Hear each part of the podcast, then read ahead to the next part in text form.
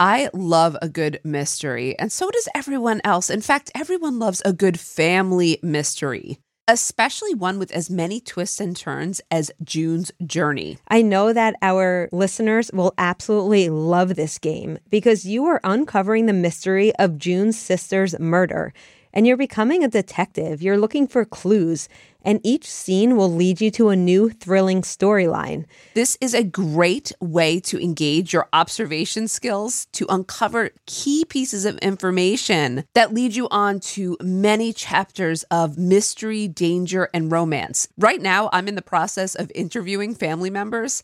And this is bringing me back, just so you know, to my days in law enforcement. And I'm having such a blast with it because it is so much more lighthearted, but it also has the mystery of where will this take me? You can even chat and play with or against other players by joining a detective club.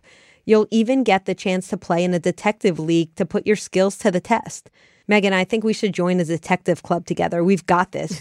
Can you crack the case? Download June's Journey for free today on iOS and Android. June needs your help, detective. Download June's Journey for free today on iOS and Android. The Hargan women seemed to have it all. We were blessed. My mom was amazing. But detectives would soon discover Inside the house, there were the bodies of two women. a story of betrayal you would struggle to believe if it wasn't true.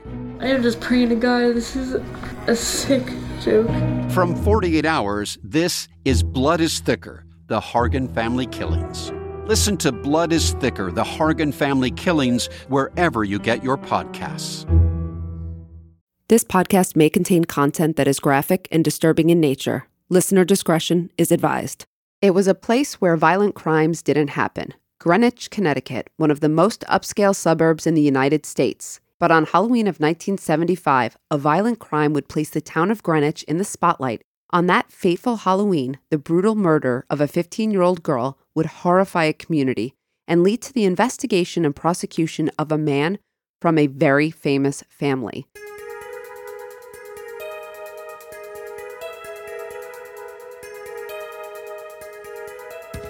This is episode 29 The Martha Moxley Story.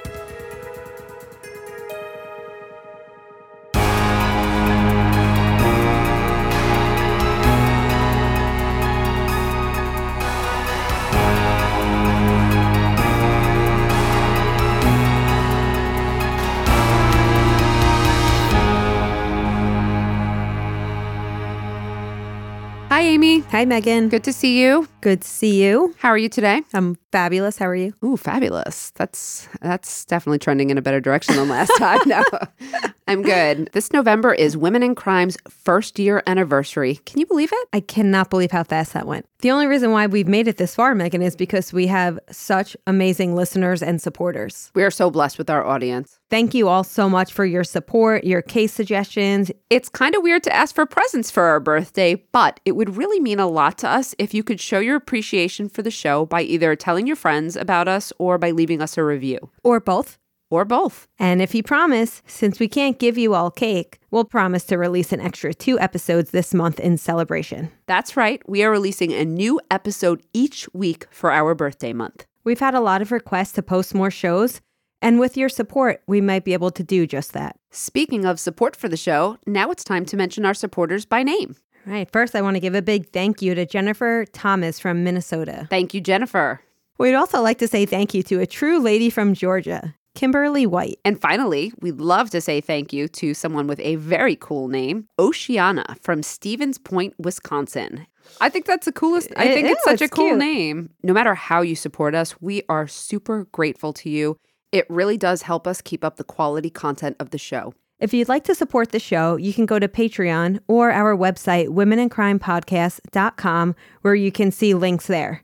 You can also find the links in our show notes. And now let's get into the case of Martha Moxley. Have you heard of the Martha Moxley case? I think everyone's heard the name. I cannot tell you that I know the details of the case, though. I am really interested to get into this with you. A couple of our supporters have actually asked us about which crimes or which cases stay with us. And I cannot believe I forgot about this case because this one stuck with me for a really long time.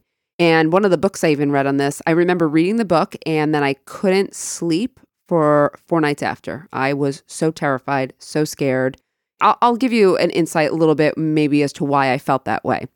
But before we get there, let's talk about Martha Moxley. Martha was a young, vibrant 15 year old girl who lived with her parents, Dorothy and David, and her older brother, John, who was very close in age to Martha and who she was reportedly very close. The family had recently moved to Greenwich, Connecticut from California. And that was, you know, 1975. I believe they moved the year before in 1974. They lived in the private gated community of Belle Haven, located in the town of Greenwich, where it seemed by all appearances that they would be very safe.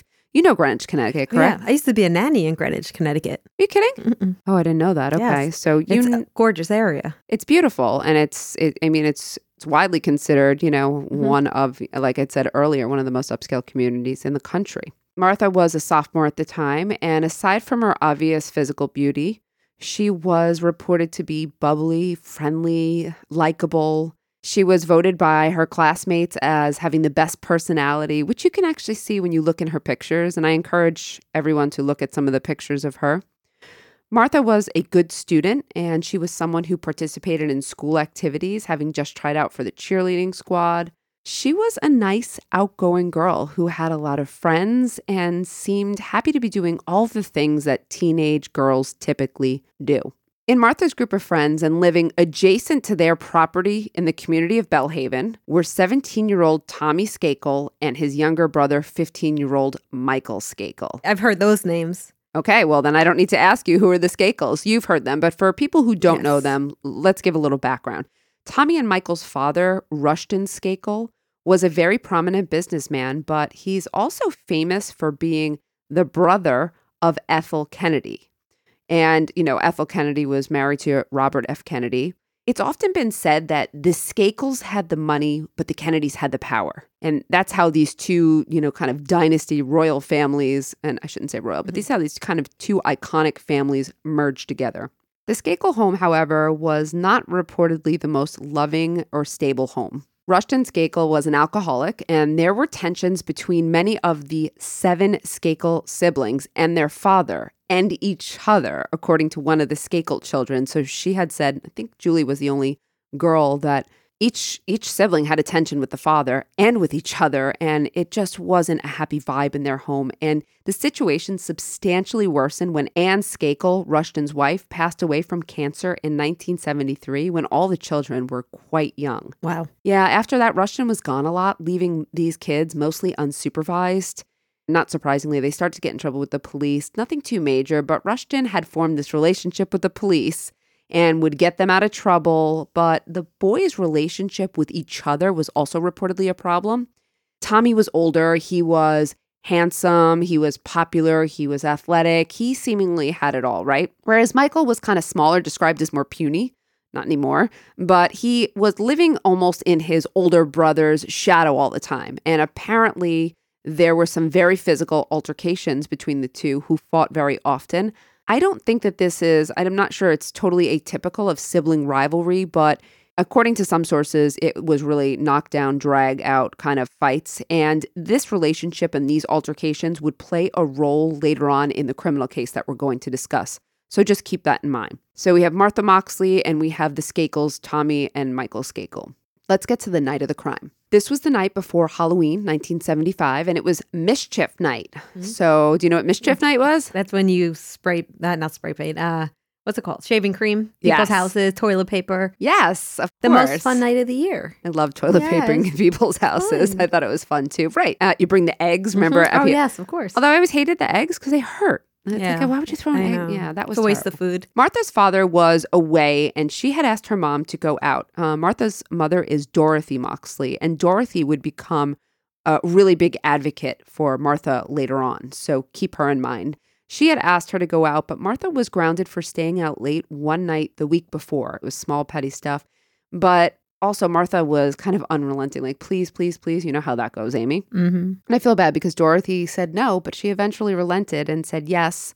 Dorothy had said that, okay, but you have to be home by 10 p.m. because I believe this was a school night as well. Martha leaves the house for mischief night. She's got her eggs, she's got her shaving cream, and she leaves along with her other friends, and they go over to the Skakels house because the Skakels are having a party, which is not uncommon. Remember, there's seven of them. They're alone all the time, rotating people in and out. Rushton's gone a lot on business. On this particular occasion, uh, Rushton Skakel was on a hunting trip, but I just don't think he was, you know, a present father.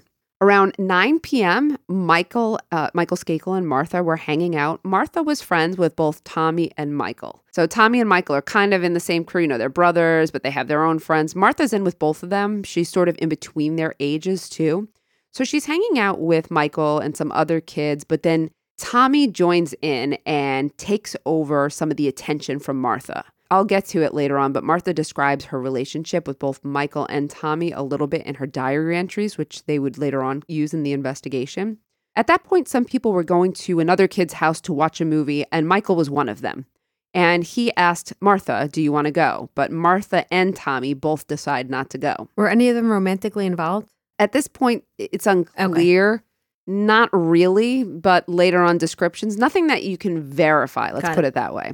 All right. So Martha and Tommy at like nine something, they're last seen, you know, staying behind, and I think you know uh, it's it's implicated that they were hanging out with each other, and that's why they decided to stay behind. By midnight, when Martha isn't home, Dorothy starts making calls and finds out that Martha was last seen with Michael. And That's what people remember. So she calls the Skakel house, but she's told by another sibling, and I believe it was Julie, because I believe Julie is the only um, female sibling, that Martha left her house at 9:30. And remember, they live right next door or adjacent to each other. So Dorothy Moxley starts freaking out because if at night at midnight she left, you know, she should have been home by now. So she calls the police, and from what I've read, the police did start doing some searching around the neighborhood, but they couldn't find Martha. By the next day, I mean, eh, you know, the next morning, the next afternoon, Dorothy's frantic. She has neighbors coming in, people helping. She's gone over, I believe, to see the Skakels, and I think she reported in one of her interviews, she said something like Michael Skakel answered the door. You know, he looked a mess, hungover. He basically told the same story. You know, last mm. time I saw her, and Dorothy left. And so there are neighbors coming in from all different parts of the lawn. So Moxley's lived on about two, two and a half acres, but you could cross through as neighbors. You can mm-hmm. cross through some of the trees. The, one of the neighbors coming to visit Dorothy through the yard discovers Martha's body on her own property and oh, she's lying face down. She's at the edge of the property though, so I just want you to understand because people go like, "How did Dorothy not know that?" Well, if it's two acres and she's on Yeah. the edge, and you know she's not thinking she's on her own Yeah. The injuries to Martha were substantial. Her skull had been crushed from behind, and she had stab wounds to her neck. It was so bad, and I, and I mean really, when they say bludgeon, it was so bad that they couldn't tell what color hair she had because there was so much blood. And she remember had like very long blonde hair for people who don't know. Her jeans and underwear were also pulled down to her ankles. So we have some, you know, that tells us there might be some indications of a sexual assault. Uh, They call the police. Greenwich officers arrive shortly after to process the scene. But here's the problem things go awry right from the start because Greenwich officers, when do you think the last time they had dealt with a homicide was? Probably never. Never. None of the investigators, and a lot of them involved in this case, had ever processed a homicide because homicides, again, Don't happen there. Don't happen in Greenwich. Things start going wrong. I'll tell you what they found, I'll tell you what they didn't find, and I'll tell you how they kind of blundered the scene. They find the head of a six iron golf club, mm-hmm. a very bloody golf club, on Martha's property. Mm-hmm. And I think they realize obviously this is going to be, you know, the weapon. Nearby, they also find another piece of the golf club that's covered in blood. But do you know what that tells you? You get the indication they find one piece in one area and one piece in another. Oh, Whoever was- used the golf club hit her with such force that they Oh, gotcha. cracked and it went okay, sorry, everywhere. I didn't know so you were getting at. Okay. right, I know. I, I should have been. I could have been a little clearer on that no, one. that's okay. But they didn't find the handle, or at least nobody said they found the handle until years later when one of the first responding officers would tell a very famous investigator, who I'll introduce in a little bit, that he actually did see the handle. But hold on to that and I'll Okay. get there, I promise. But so right now, yes, we see a very bloody golf club. You can already tell this is kind of a rageful mm-hmm. situation or there's such force. A matching set of golf clubs was found in the nearby shed of the Skakels home. And guess what was missing? The Six Club. Why were they even at the Skakels? Are you going to get there? Right now, you know what happened is that they were searching the area and their properties touched, Oh, and I think it was like the the clubs were there. It was kind of an open site. It wasn't like they went and searched, but they found it quickly. It wasn't like they got a search warrant to search. not at all. They just found it as they were surveying, and the they were very quick to put the pieces together. very quick. Okay. Very quickly, they were able to. It also, the the golf clubs were engraved um, with Anne's name, so they were able to establish immediately that this golf club was the missing one, and that belonged to the Skakels. Martha's body was removed from the scene later on, but the scene was not preserved. And what I mean is that several people had moved her body in several different directions and just take it, or before forensic processing was done. So, too many people, first of all, on the scene. They let every investigator on. They're not cordoning it off. You mm-hmm. know, you have to preserve the scene for forensic. I'm assuming the mother was touching the body, or you know, I would. I don't think she did, but I think there were just so many investigators. And what happened was also they first came. There was two police officers first responded, and they were supposed to, you know, guard the body, stay with it. But one of them went off to because I think he may may have even seen the the golf part of the golf handle, and another one went back to make a call or do something. So basically, they both left her unattended. And when they came back, there's a dog running around her body. Oh.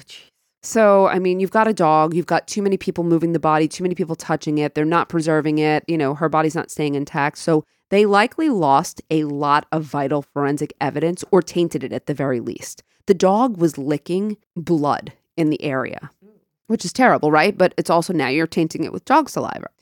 The police talked initially to Michael Skakel.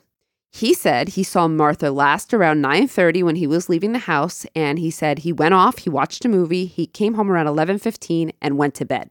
Seems consistent with, you know, what he had said before or you know, people had seen him go off and watch a movie or he was supposedly going to. They interview Tommy Skakel next. And he said also, yes, Martha left at 9:30 and after she left, he says he watched TV with their new tutor, a new live-in tutor whose name was Ken Littleton. And eventually he worked he says I watched some TV with him and then eventually I worked on a paper for school about Abraham Lincoln. Who has a live-in tutor? Oh, I'll get to that in a second. It's it's like, yeah. Uh, Tommy took two lie detector tests, one of which was inconclusive, and the second of which he passed. But interestingly, no teacher of Tommy Skakel's ever gave such an assignment as working on Abraham Lincoln because they went to his school and they were like, mm-hmm. "Let's let's see." Not one of his teachers gave that any time in that. I'm sorry, but can you remind me? Because I keep getting the two boys confused. Which one was the, the older one? Tommy, And who was she left with? She stayed back when yeah, she left. stayed back with Tommy. Gotcha, okay. Michael was the younger one. He left. He went to the movie. Yes. So even though Tommy lied, this is interesting, right? His first test is inconclusive. He lied about the paper, but he still passes polygraph.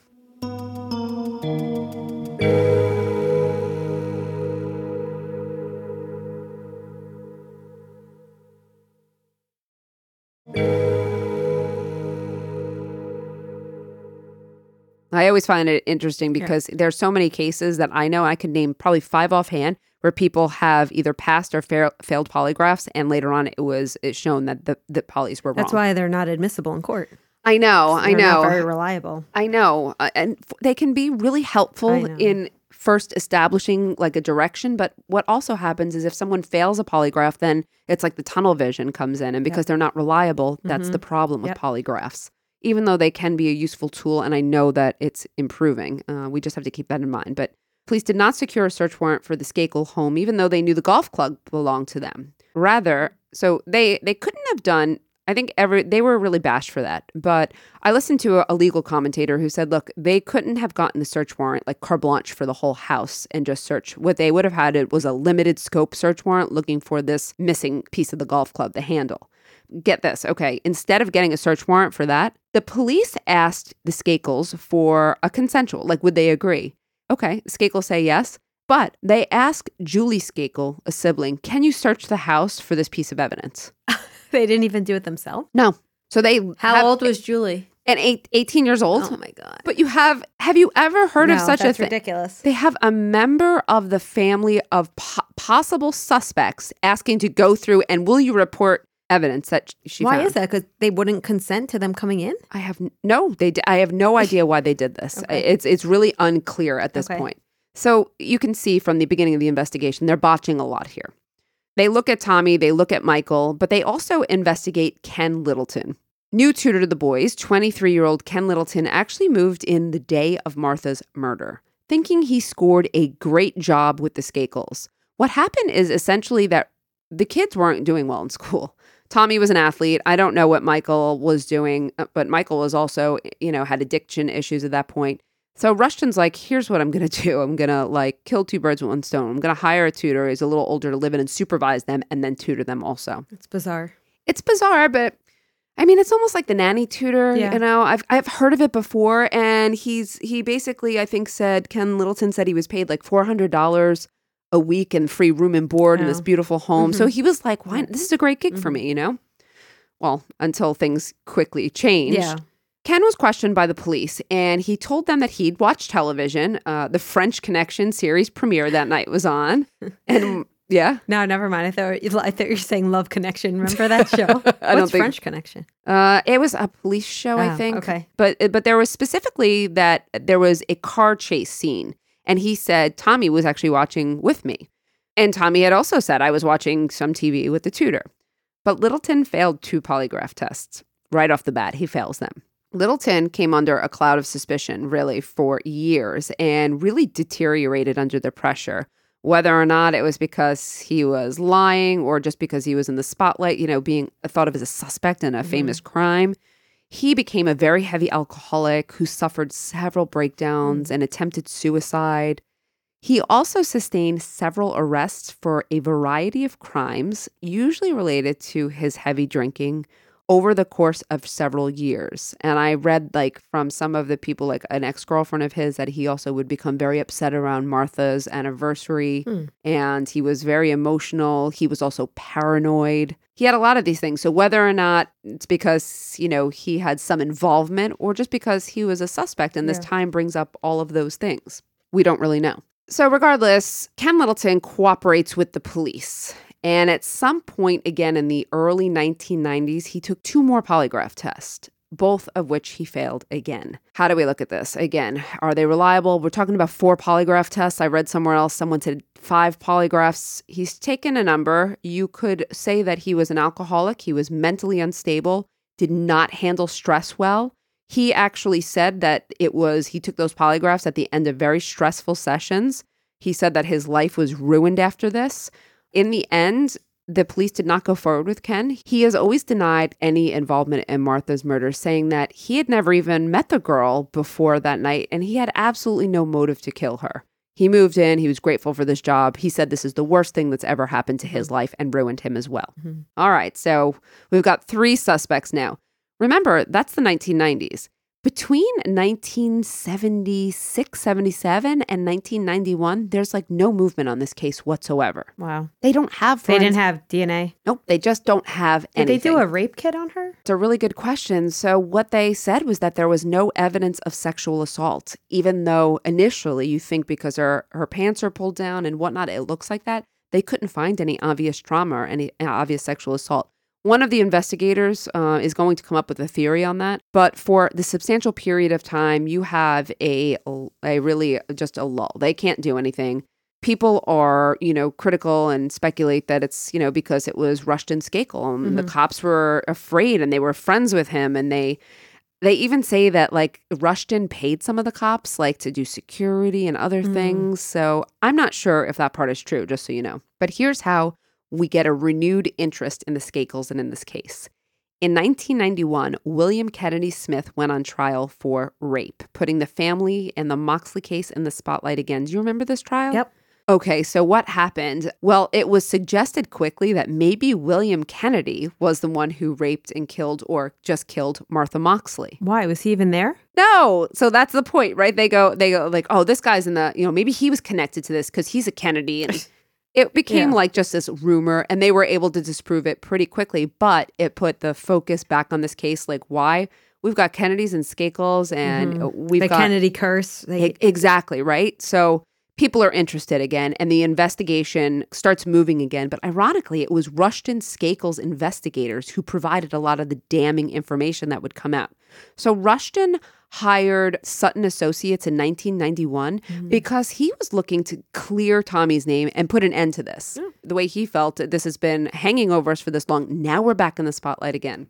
Unfortunately, this plan backfired because what the Sutton associates would reveal is that Tommy and Michael both completely changed their alibis for the night 16 years later. I have a question. If you're hired by, so they were they're a private firm that were hired. They're private to do independent work. So is there not a conflict of interest to report things that are not in favor of your client? I mean, good for them. I think that's great, but They were very reputable, but of course, we would argue the same thing. Like, well, it's kind of like you know hiring an expert, expert, and yeah. you're paying them. They're going to find. You'd hope they're finding more, things more favorable, but that was not the case here. In their investigative report, they say Tommy lied to the police, and now his new story is not that he said goodbye to Martha at 9:30, but that actually it was closer to 10 and that they engaged in some sexual activities with each other, which he described as mutual masturbation of each other. yeah. A little good old fashioned fun. But this is okay. Tommy's changed his story and it, it's a little strange, but Michael changes his story. And this is where things just get weird. So Michael says, yes, he came home after the movie, but he was out roaming the neighborhood. And he wound up outside Martha's bedroom because there's a tree somewhat near. So he says that he climbed the tree and was throwing rocks at her window. He he had a, a thing for Martha. Uh, so he's he's throwing rocks. She never answers. So instead of climbing back down the tree or and going home, um, what he does is that he masturbates in the tree to Martha. Why would he tell anyone that? there's a theory on why he made up this uh, story. Uh, If it's true or if it's not true, there's theories on Oh, what. as to why he would say that. But this is again bizarre. And every you know every, everything I watch, every documentary or show I watch, people are like, this is now a bizarre you know thing. Um, so he says, you yeah. don't admit to doing something like that if you do it. No. That's bizarre. it, it was theorized that possibly they, he came up with this bizarre story with help to try to explain why they might find DNA because while they didn't have a lot of DNA, they had some. But if he was masturbating to her bedroom, she wouldn't be there anyway. You're absolutely right. The crime scene, though, was Nearby. it was also Martha's body had been dragged. She was, and I'll tell you the Oh, theory when we get to the okay. theory. Like she wasn't just hit in the spot and died. It looked like her body was dragged 30 So to 40 he's saying feet. if you find my semen anywhere on the property, this might be why. exactly. Wow. That's the theory. Another theory is that Mm-hmm. maybe that was just the truth and he's too embarrassed to say it. Okay. So you ha- you have some shocking revelations here. Then in 1997, Dominick Dunne becomes involved. Do you know who Dominick Dunne is? Remember you covered Dominique Dunne, his Dominique daughter. Dunne, yes. Right. So we covered his daughter. Dominick Dunne, remember, after the murder of his daughter, became involved in very high profile cases where he thought celebrities or famous people or rich people mm-hmm. were getting away with Yep. crimes. So Dunne gets involved and he reaches out to Mark Fuhrman. Do you remember Mark Fuhrman? Of course I remember Mark Fuhrman. okay, disgraced O.J. Simpson detective. But Dunne and Fuhrman had formed a relationship during the O.J. Simpson trial, and Dominick regarded him as a good investigator, as a strong investigator, even if he was, you know, mm-hmm. perjurer and, Yep. and racist. Um, so Dunne reaches out to Fuhrman and he asks him to look at the case and investigate this over again. He says, Look, this thing was botched. So will you do it? Fuhrman does a lot. I mean, he does his own investigation, he looks at the Sutton reports, he really goes over it thoroughly. And he concludes after his investigation that he knows who committed the crime. Mm-hmm. And he says, the person who did it is Michael Skakel, the younger brother. Mm-hmm. Here's what he comes up with. Fuhrman theorized that Michael was enraged by Martha's involvement with Tommy and that Michael likely walked in on something going on with the two of them when he came back. In a fit of rage, uh, Fuhrman says that he probably chased after Martha, yelling at her or, you know, trying to get in with her, and that Martha was likely like, whatever, and leaving and going home. She's on her way on the path. And then because it's a a weapon of opportunity, he grabs the golf club and chases behind her and he just starts hitting her. And he just keeps hitting her, full of rage, anger. He's also he's definitely been drinking mm-hmm. and I don't know if he was using other drugs, you know, so in this state and this rage-filled state, he bludgeons her. But then it looks like he may have returned later. So those bludgeons may not have killed her um, because she was later on, there was some time between stabbed in the neck with that golf handle. Oh, Now, remember the golf handle that no one could find? Fuhrman says that he talked to the first responder, one of the two police officers who first responded, and that police officer says, I saw that golf handle. I saw it lodged in her neck. And then later on, I never saw it again. The person who originally saw her body, did they corroborate? She didn't that? get that close to see that. She Oh, just saw her lying Okay. face down, terrified. So that responder said, That's I'm crazy. positive I saw that, but I never saw it again. It never came into evidence again. Why wouldn't they? Was he never interviewed the first time around? Like, why would that not have come up? That's a really good question. And that's maybe one of the deficiencies of this. Yeah. Fuhrman then theorizes, and I'm not sure that I go with this, but possibly that Michael may have pulled down her pants and masturbated over her as well afterwards. They found no evidence of that. though. No evidence of that, but I think there's, you know, what's the explanation for why her pants are down? Although maybe someone was also trying to make it look like I was going to say the assault. exact same thing. Yeah, I'm not sure that I buy Or maybe into- somebody was going to assault her, then they got scared, they ran off. I was thinking that too. I don't think I buy th- uh, Fuhrman's last part of that. Well, does he have anything to back that up? Any evidence No. to support that? No, not from what I not from what I saw. Yeah. He also theorized though that Tommy and or Ken Littleton must have known that something happened due to the sheer amount of blood that Michael would have had on him. He said, "Look, he would have come back covered from head So to toe." So they think he was. They were covering for him. yeah, Fuhrman thinks that someone. Why would Ken cover for him? Well, I don't think Ken Littleton was. He more likely Tommy. Yeah. Um, he says it's possible also because Michael was so little and the body was dragged. So could he have dragged? He could have dragged it. Just to be clear, he was 120 pounds and so was Martha. Okay. Her body was dragged. It looked about 40 feet, but not for nothing. When I when I went through a physical test, Yeah. Mm-hmm. I when I was 120 pounds, I dragged a 180 pound dummy three, you know, 30 feet. So Plus, remember, adrenaline gives people super strength. it does. I don't know that you would say anything about Ken Littleton. Perhaps Tommy was involved. I have absolutely no Please idea. Please tell me this is solved. Mm, you'll hear where we're going with this.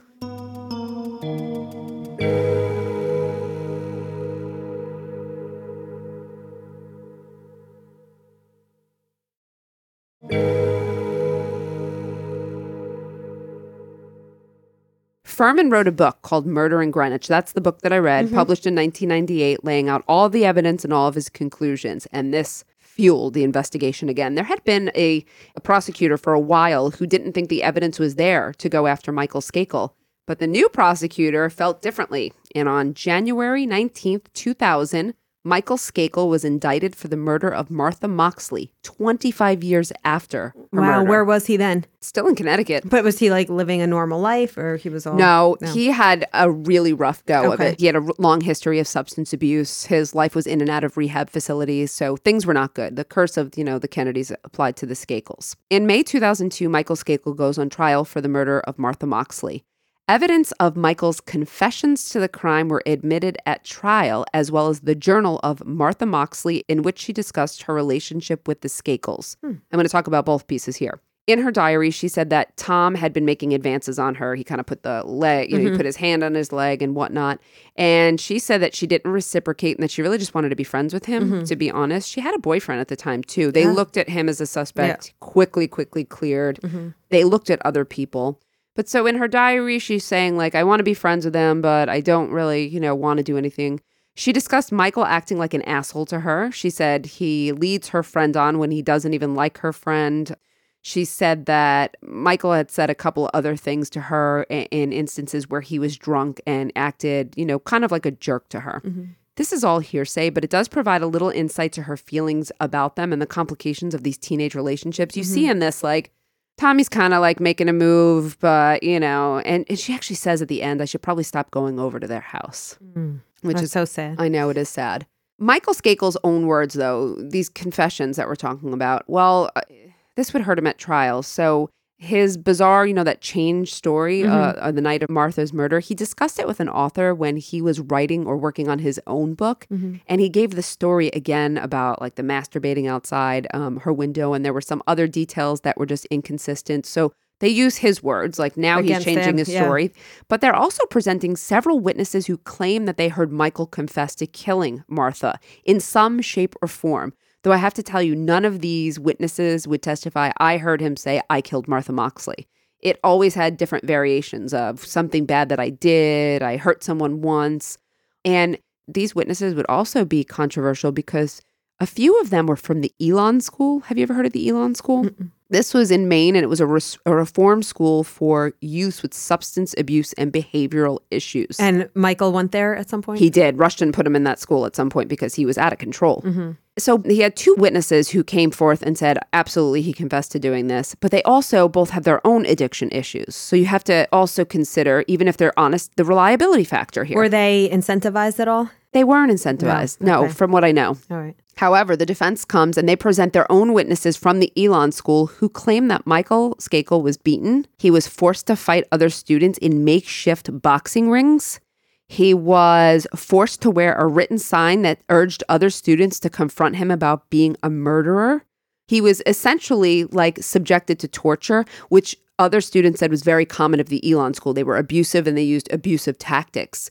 So they're, you know, talking about these troubling allegations. So But what would be the purpose of that? Just to say that he was troubled and harassed? Like, how does that speak to the issue at hand? Well, they're saying that if he did confess, it's because these these people forced him to. They're Gotcha. beating him. They're Okay. saying you're a murderer. Yeah, Say it. It's like you know, almost like that scared straight tactic. Okay. So that really kind of taints that that testimony as well. And just so you know, the Elan School closed in 2011 after years of these types of abuse hmm. allegations dating back to the 70s. So I don't know how much credence you want to give this, mm-hmm. but it, it wasn't up to us. It was up to the jury. And at the end of the day, after their deliberations on June 7th, 2002, the jury found Michael Skakel guilty of the murder of Martha Moxley. He was sentenced to 20 years to life in prison, but that is not the end of this story. I'm assuming you'll get to it, but Tommy and Ken were never. Tommy was not charged with any crime, and neither was Ken Okay. Littleton. In fact, Ken Littleton was given some type of immunity to testify against Michael.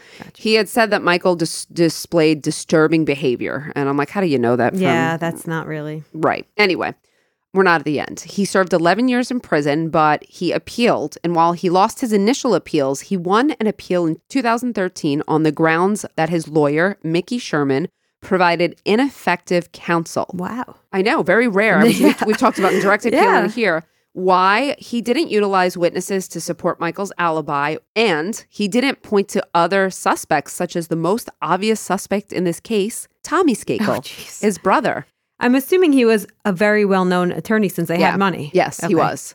In 2016, his conviction, Michael's conviction, was reinstated by the Connecticut Supreme Court. But get this in 2018, the same court, the Connecticut Supreme Court, reversed itself and vacated Michael's conviction. On grounds of ineffective assistance? Well, tho- those were the original grounds. There was a really odd situation I read that happened. Like a new one judge had retired and a new judge took his place. And this new judge, who they said should be the one who should be deciding, ruled in favor of reversing the decision, which is a very rare That's event. extremely rare. That means immediate release. This means that Michael was freed from prison and he is technically innocent because they vacated his conviction. So he can be tried again, but I doubt he ever will. They've talked about like trying him again, Yeah. but it's it's so hard. The evidence wasn't strong then. It's harder as They're it not gets waste further their out. time. I don't Yeah. think so. But you know, it was a very hard road for Dorothy Moxley and also for her son John. Unfortunately, Martha's father David died of a heart attack at age 57. But Dorothy and John had been advocates. They did every media appearance. They sat at every day of trial.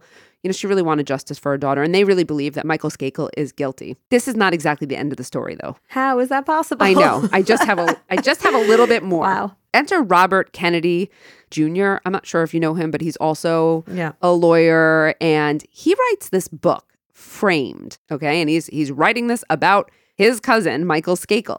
So Robert Kennedy says that I have new information that's going to show that there are killers that are walking free and I know who they are. I can tell you exactly who they are. He says that a young prominent male named Tony Bryant, who was cousin of the late Kobe Bryant, mm-hmm. who lived in Greenwich, who had also come from a very prominent family, he moved to New York. But he would still bring his friends back to Greenwich, where he used to live. So he would still come in back and hang mm-hmm. out with people. Tony says that on that Halloween night that he brought his two friends to Greenwich and that he hung out with them for a little while but left them eventually and that these two allegedly committed the murder and confessed to him. So Tony Bryant says that his friends confessed to this. That's correct. These two are Adolph Hasbrouck and Bert Tinsley. And according to Bryant, they were drunk and violent and talked about going caveman on some woman and that Hasbrook had seen Martha before and he described him being obsessed with her beautiful blonde hair. Tony said that he told his mother this at the time, and that his mother said that you shouldn't tell anyone. This is going to look really bad. You're a blackmail here. You're going to be the one they're going to pin this crime on. You need to keep your mouth closed. Let me keep going. Tony would tell the story again under oath. And none of this information can be verified, though. In fact, authorities can't even verify that they were in Greenwich on the night uh, of Halloween.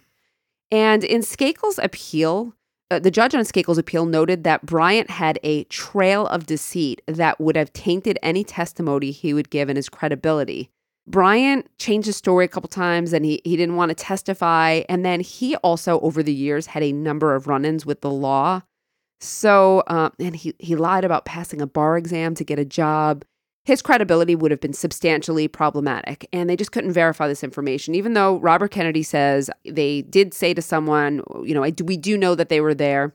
Now, you had asked about DNA. and While there wasn't much DNA, apparently there were two hairs found on Martha's body, and one was from an African American male. And I don't know if it was found on her body or near her body. And here's the problem. I mean, what we've already said that crime scene was There, there, she was also at a party that night. There could have been someone That's there that she was talking to. He's hair saying him. because the hair was found there, but I, we we both know that's not exact DNA. No. Even though DNA is exact, the transference of DNA or reasons why a hair might appear Yeah. on someone.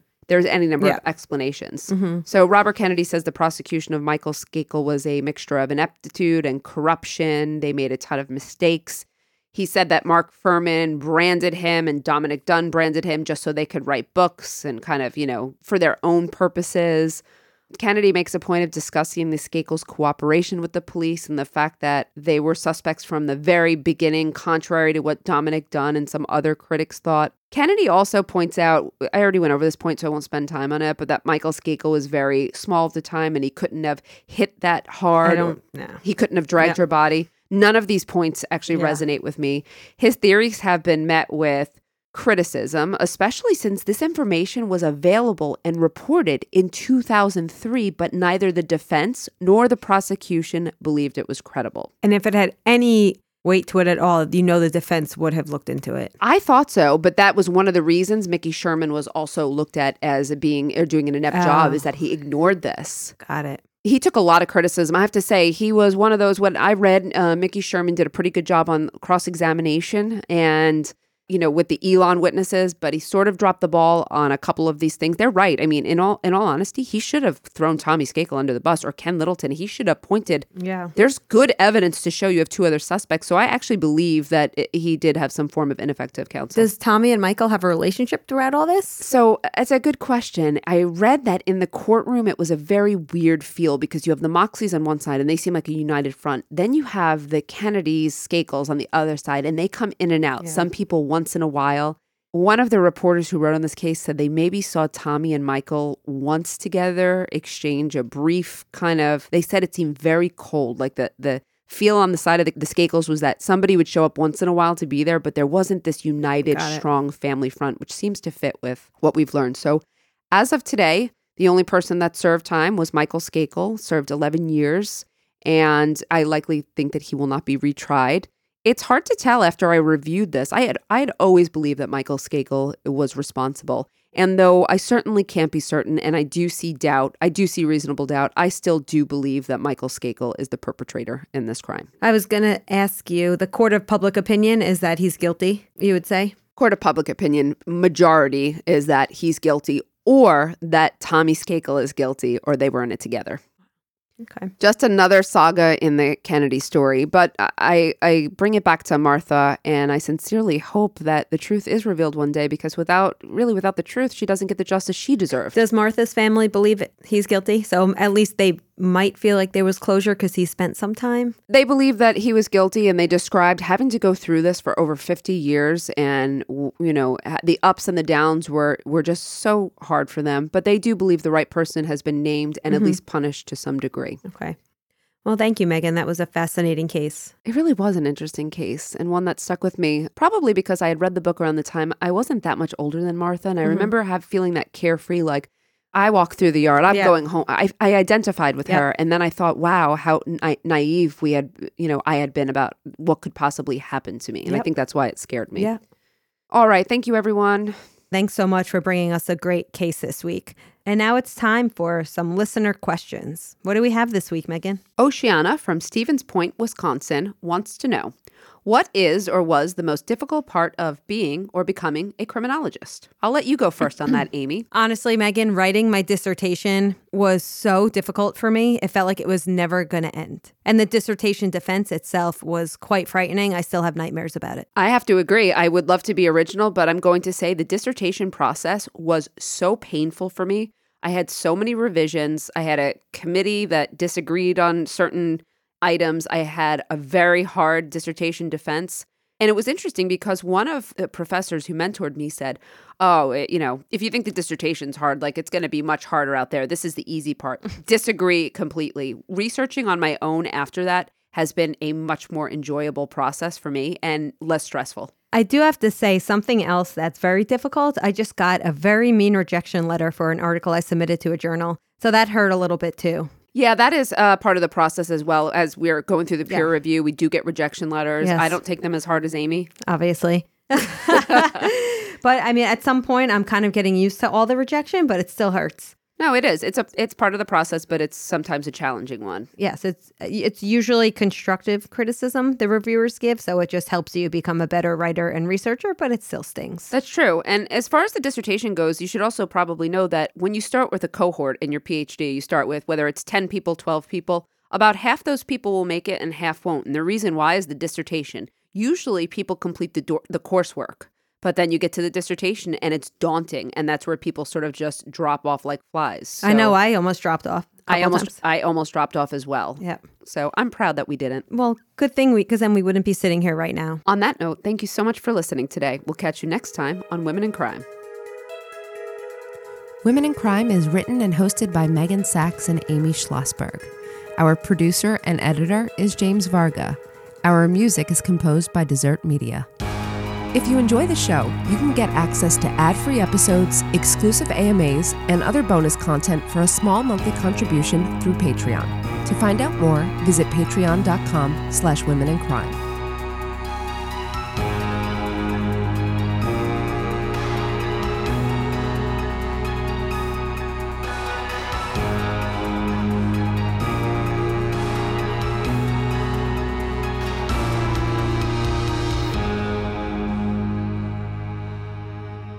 Sources for today's episode come from the Stamford Advocate, the Hartford Courant, the American Justice episode, the Martha Moxley case, the Associated Press, and interviews with Robert Kennedy. Seeking the truth never gets old. Introducing June's Journey, the free to play mobile game that will immerse you in a thrilling murder mystery. Join June Parker as she uncovers hidden objects and clues to solve her sister's death in a beautifully illustrated world set in the roaring 20s. With new chapters added every week, the excitement never ends. Download June's Journey now on your Android or iOS device or play on PC through Facebook Games.